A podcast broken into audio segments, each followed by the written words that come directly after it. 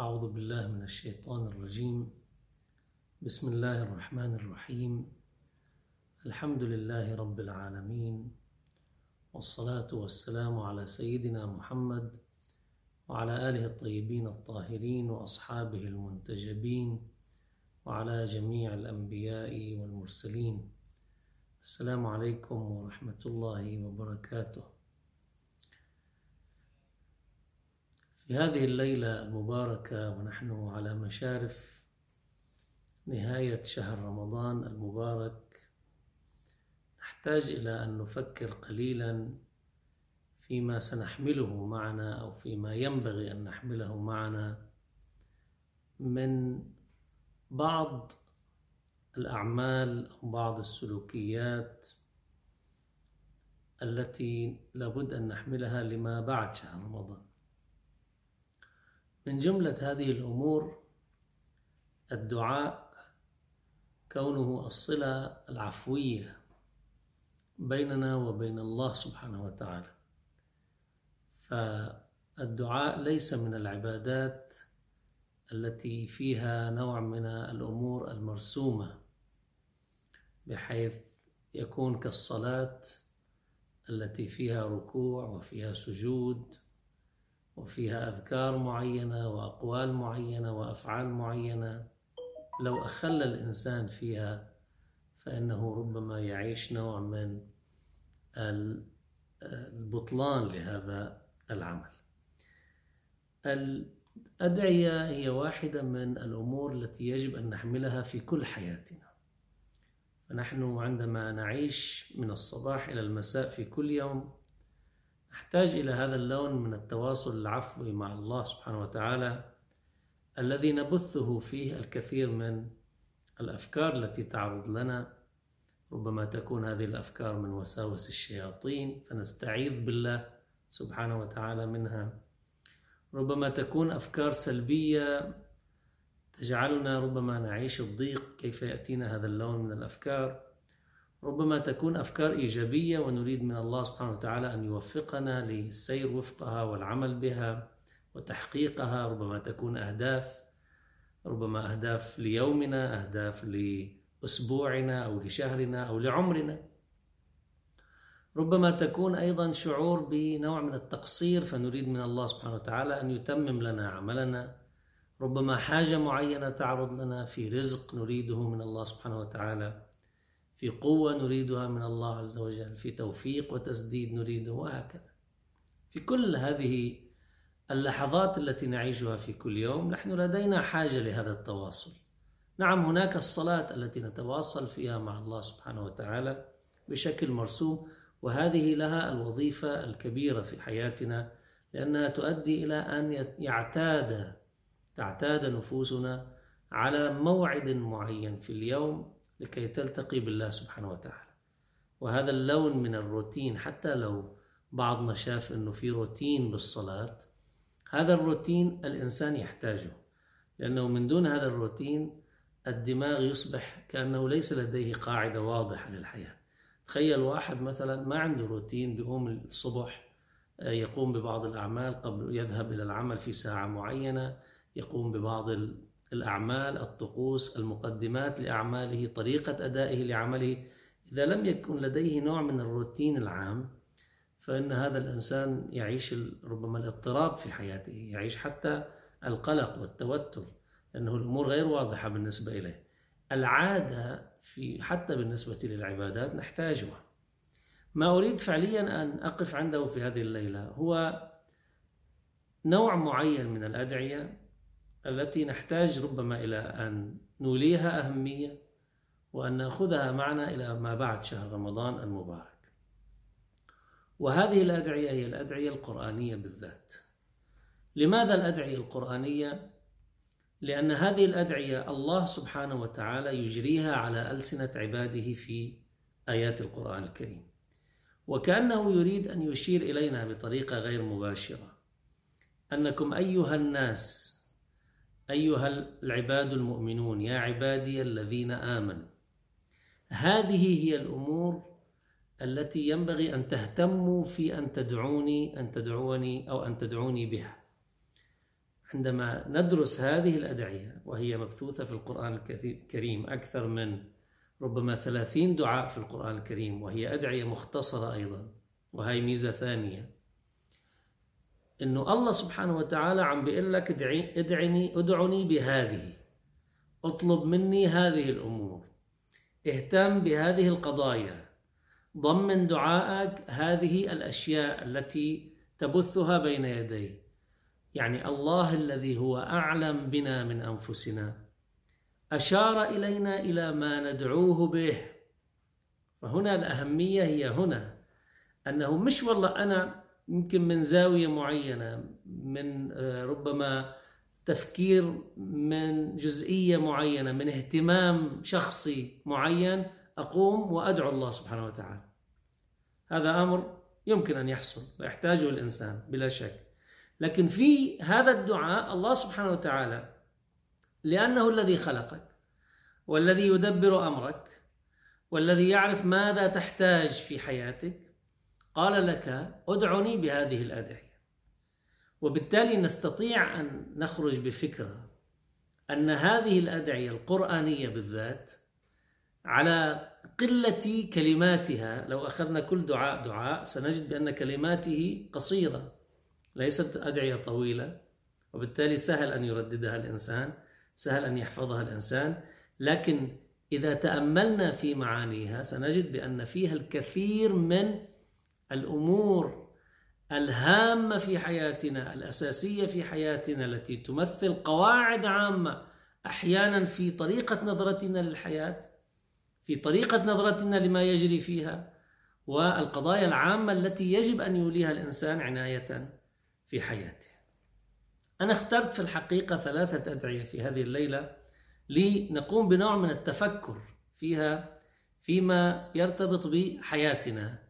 التي نعيش فيها وبالتالي ربما يكون نوع من أيضا تلمس ما نتحدث عنه من أنه أهمية هذه الأدعية أين تكمن؟ الدعاء الأول هو ما ورد في سورة البقرة. في الآية 201 الله سبحانه وتعالى يتحدث عن أولئك الذين يكونون في الحج وفي عرفات ويدعون الله سبحانه وتعالى. يقول الله سبحانه وتعالى قبل هذه الآية بأن هناك أناسا يدعونني ويطلبون مني حاجات الدنيا فقط. وأما الآخرة يقول وما له من في الآخرة من خلاق. أي نصيب في الآخرة ما له. ليش؟ هو قاصر اهتمامه على حياته الدنيا. يا رب بدي سيارة يا رب بدي بيت يا رب بدي شغل يا رب بدي إنكم عالي يا رب بدي بدي بدي. كل أمور الدنيا. طيب الآخرة وين؟ ليست في الحسابات. هذا نموذج من الناس الله سبحانه وتعالى يعطينا آه، صورته في القرآن الكريم. وهو يريد أن يلفت نظرنا إلى الدعاء الذي ينبغي أن ندعو به. هذا الدعاء الأول دعاء مشروع لكنه دعاء ناقص. لأن الإنسان المؤمن في الحياة مش بس بيعيش بالدنيا فقط. حياتنا في المنظور الديني هي تبدأ من لحظة وجودنا في هذه الدنيا وتستمر إلى لحظة الموت ثم بعد الموت هناك حياة أخرى. إذا الحياة هي تتسع للدنيا والآخرة.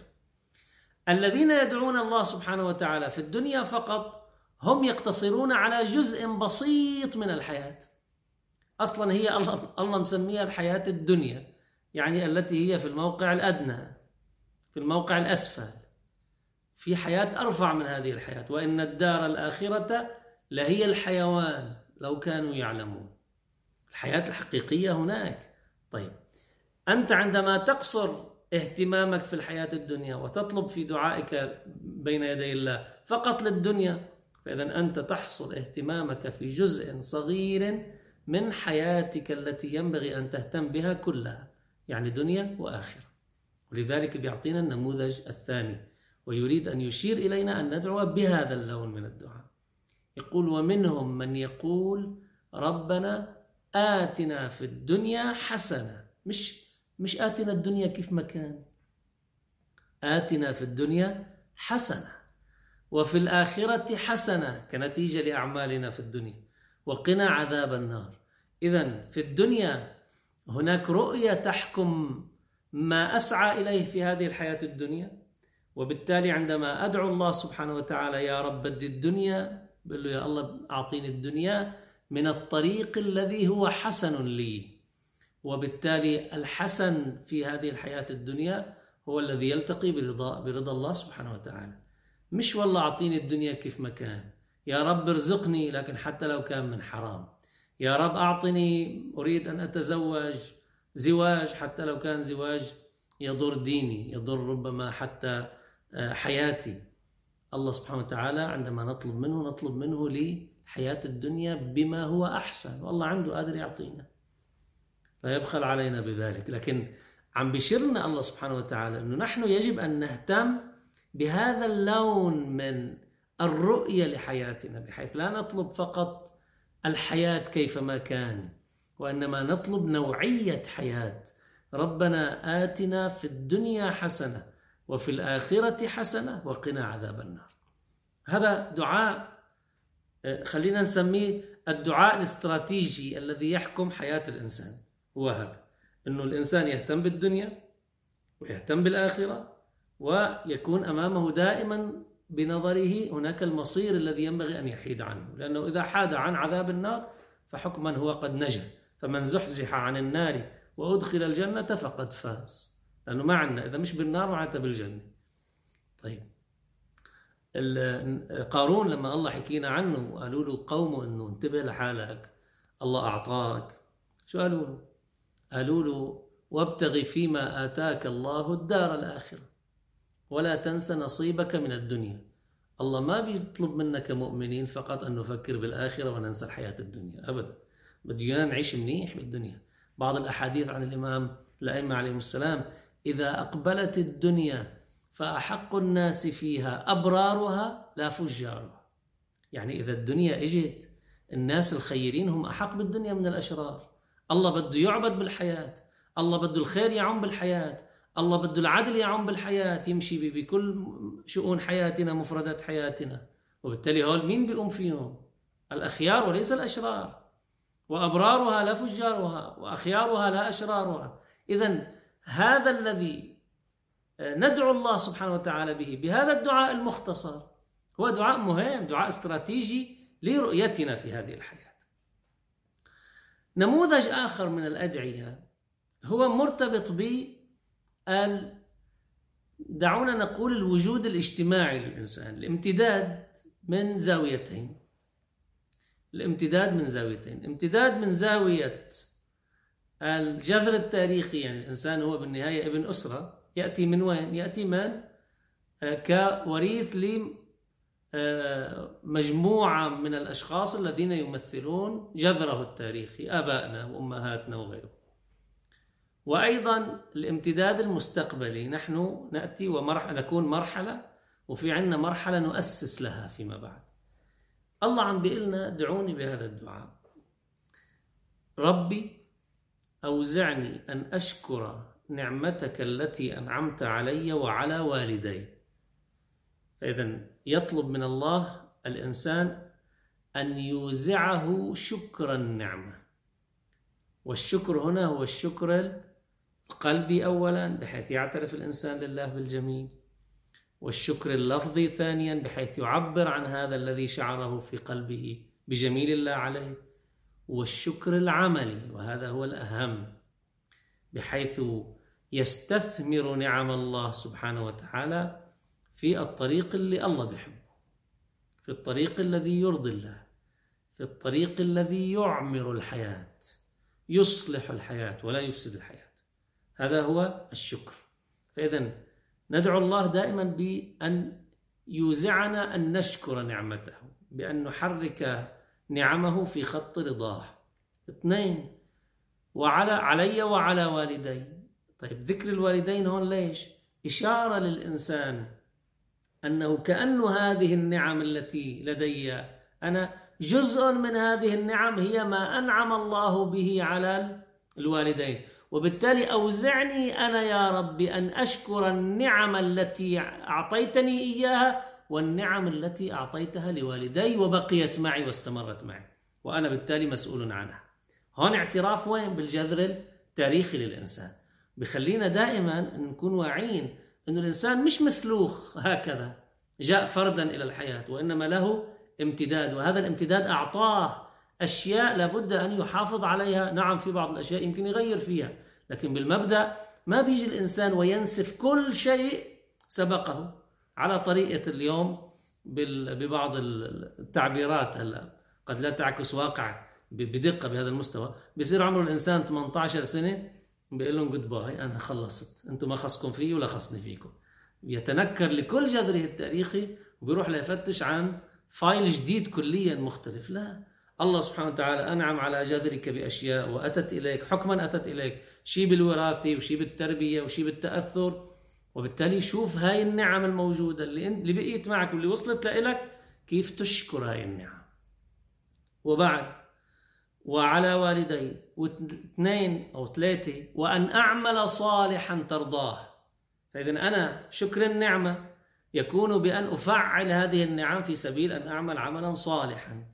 يرضاه الله سبحانه وتعالى في حياتي بحياتي الاجتماعية بعمل عمل صالح بحياتي الاقتصادية بعمل عمل صالح بحياتي السياسية بعمل عمل صالح بعلاقاتي مع الناس بعملي الذي أعتاش منه بعباداتي وما إلى ذلك. في كل جزئية من جزئيات حياتي أنا أعمل صالحا.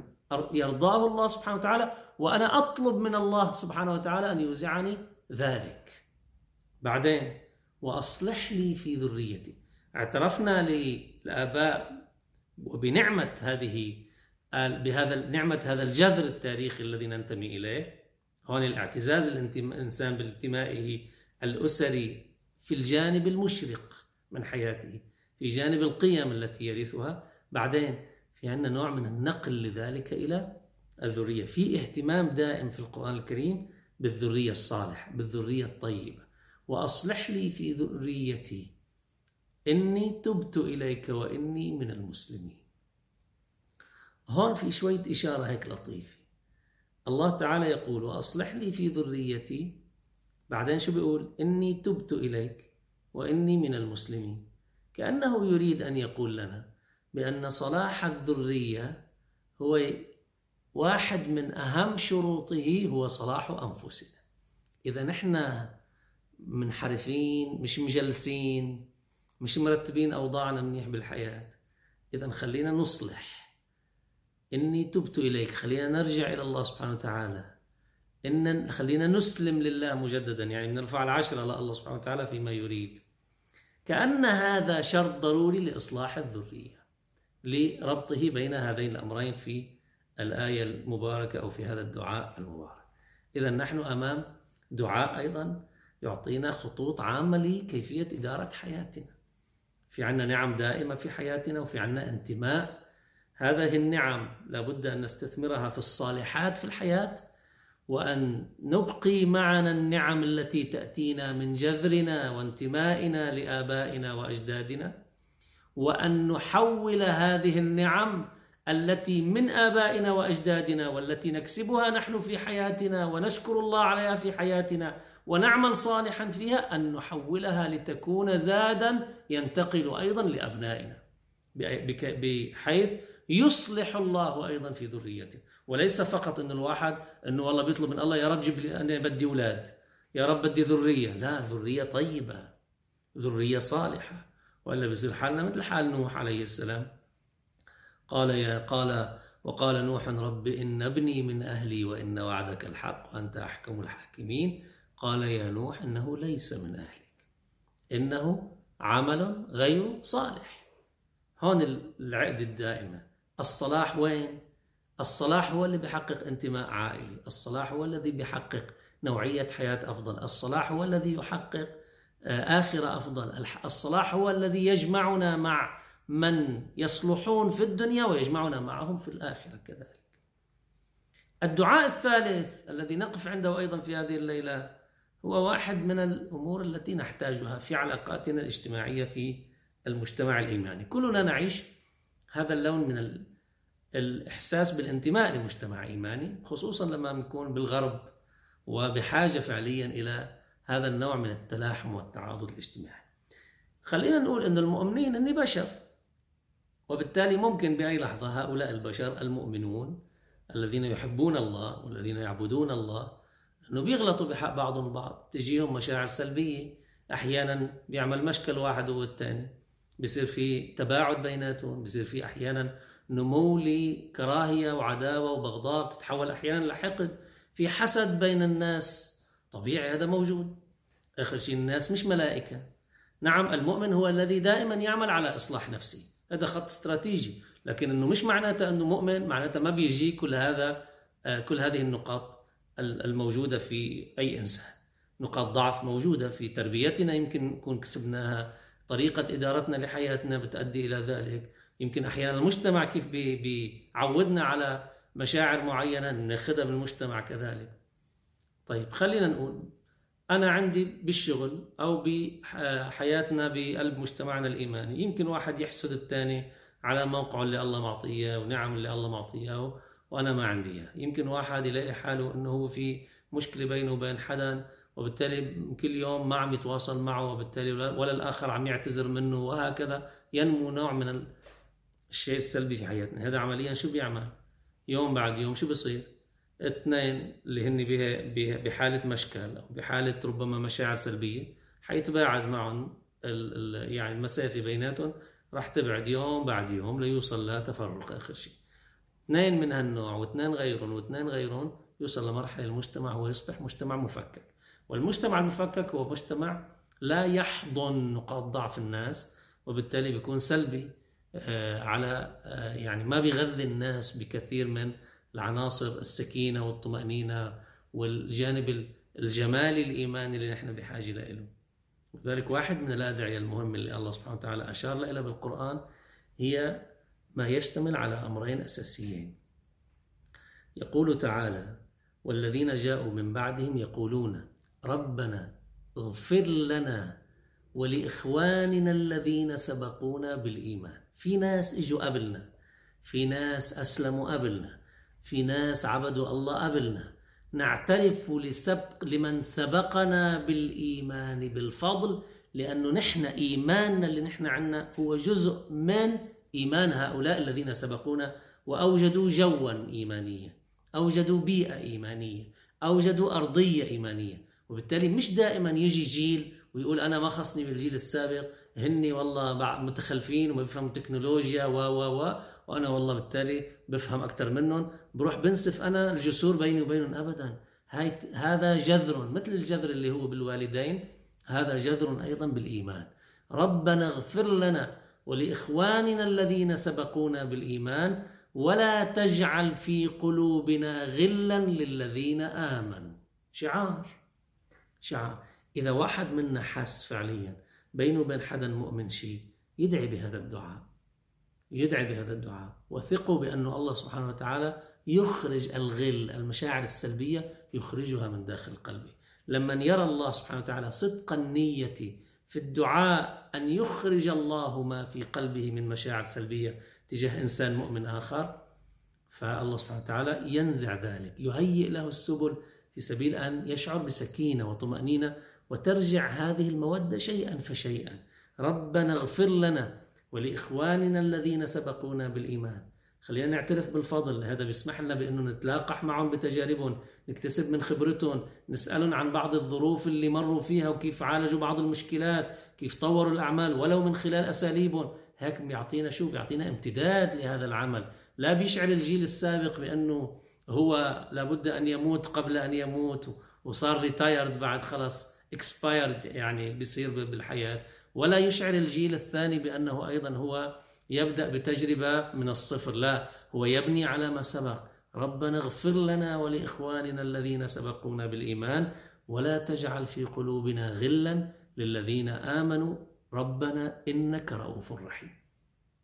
هاو ثلاث نماذج من الأدعية. وفي عندنا ما شاء الله من ادعيه القرآن التي أدعو نفسي اليوم وأدعو الإخوان والأخوات جميعا أنه عن جد إنه نحن نتوفر عليها فيما بعد شهر رمضان.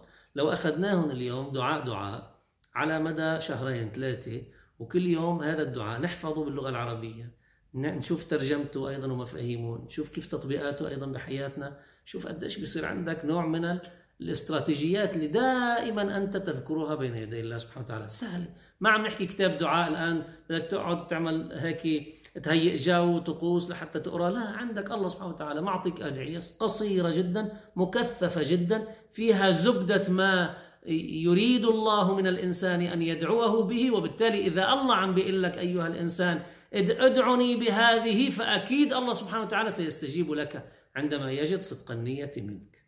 هاي بنكون نحن عم نبني شيء بلشنا فيه من شهر رمضان علاقتنا بالقرآن علاقتنا بالدعاء بشهر رمضان وقال ربكم ادعوني أستجب لكم وإذا سألك عبادي عني فإني قريب بناخذها معنا إلى ما بعد شهر رمضان. حتى يكون برنامج دعائي لكل أيام السنة.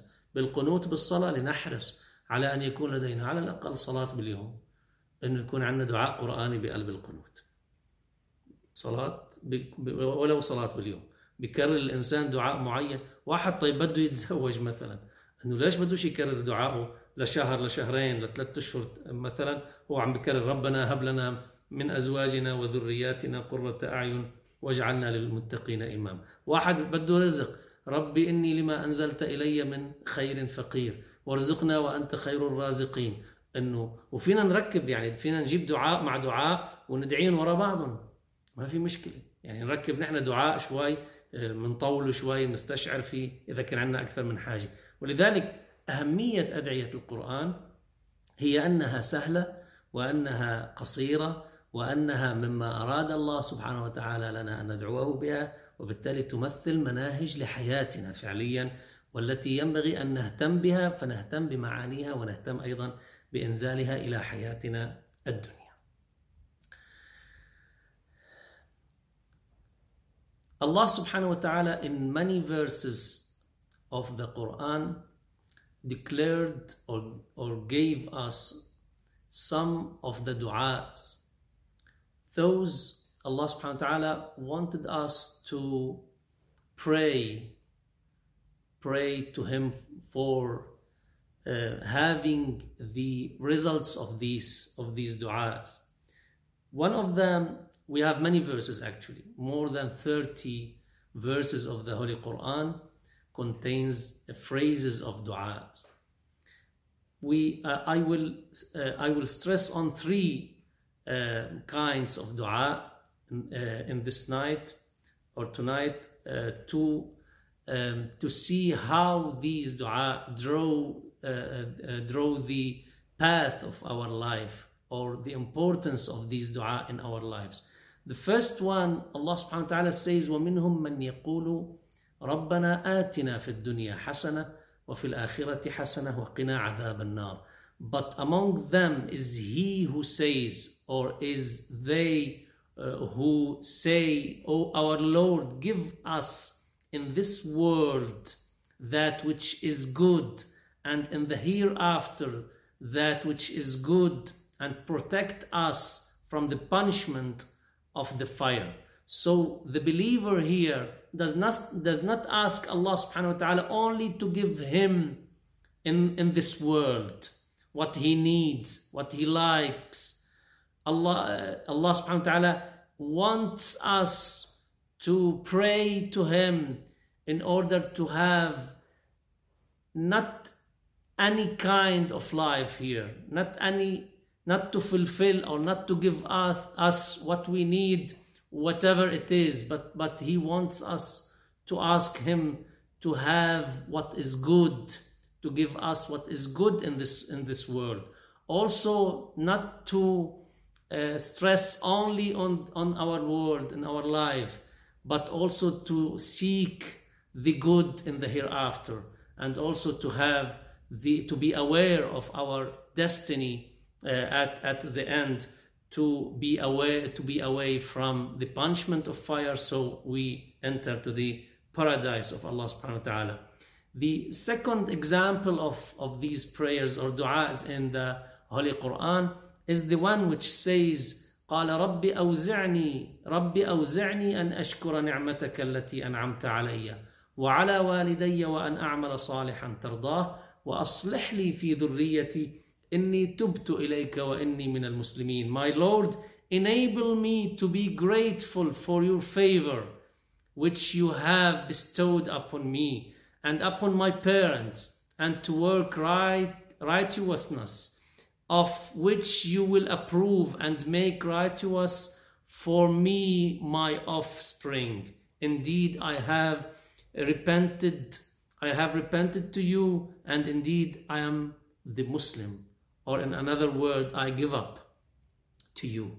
This, this kind of dua draw a very important issues that we have or gives us a very important very important issues that we have to be aware of in our lives first to be thankful of the favors that Allah subhanahu wa ta'ala gave us gave us uh, gave us uh, directly or gave us indirectly when he gave these for uh, to our to our parents and then they they reached uh, to us. The second second point or second issue that we we have to be aware to how to treat with with these favor these uh, favors these blessings in our life to do what is good and also to seek to have the uh, righteousness of our off, offspring or our uh, sons and daughters in, in our lives and this is based on the way that we treat uh, with, with uh, these uh, favors or blessings in our lives. Also, we have one of the important uh, dua in the Holy Quran ربنا اغفر لنا ولإخواننا الذين سبقونا بالإيمان ولا تجعل في قلوبنا غلا للذين آمنوا ربنا إنك رؤوف رحيم Our Lord forgive us and our brothers who preceded us in faith and put not in our hearts any any resentment toward those who have believed our lord indeed you are kind and merciful. This is the base of solidarity between the the generations of, of faith and we need we we, we do need such solidarity uh, in in this in, in the in, in our lives especially when we live in uh, societies that maybe uh, play against us, uh, against our values. So, this solidarity will become a very strong base for us and for our sons and daughters. نسأل الله سبحانه وتعالى أن يعيننا على أنفسنا بما يعين به الصالحين على أنفسهم والحمد لله رب العالمين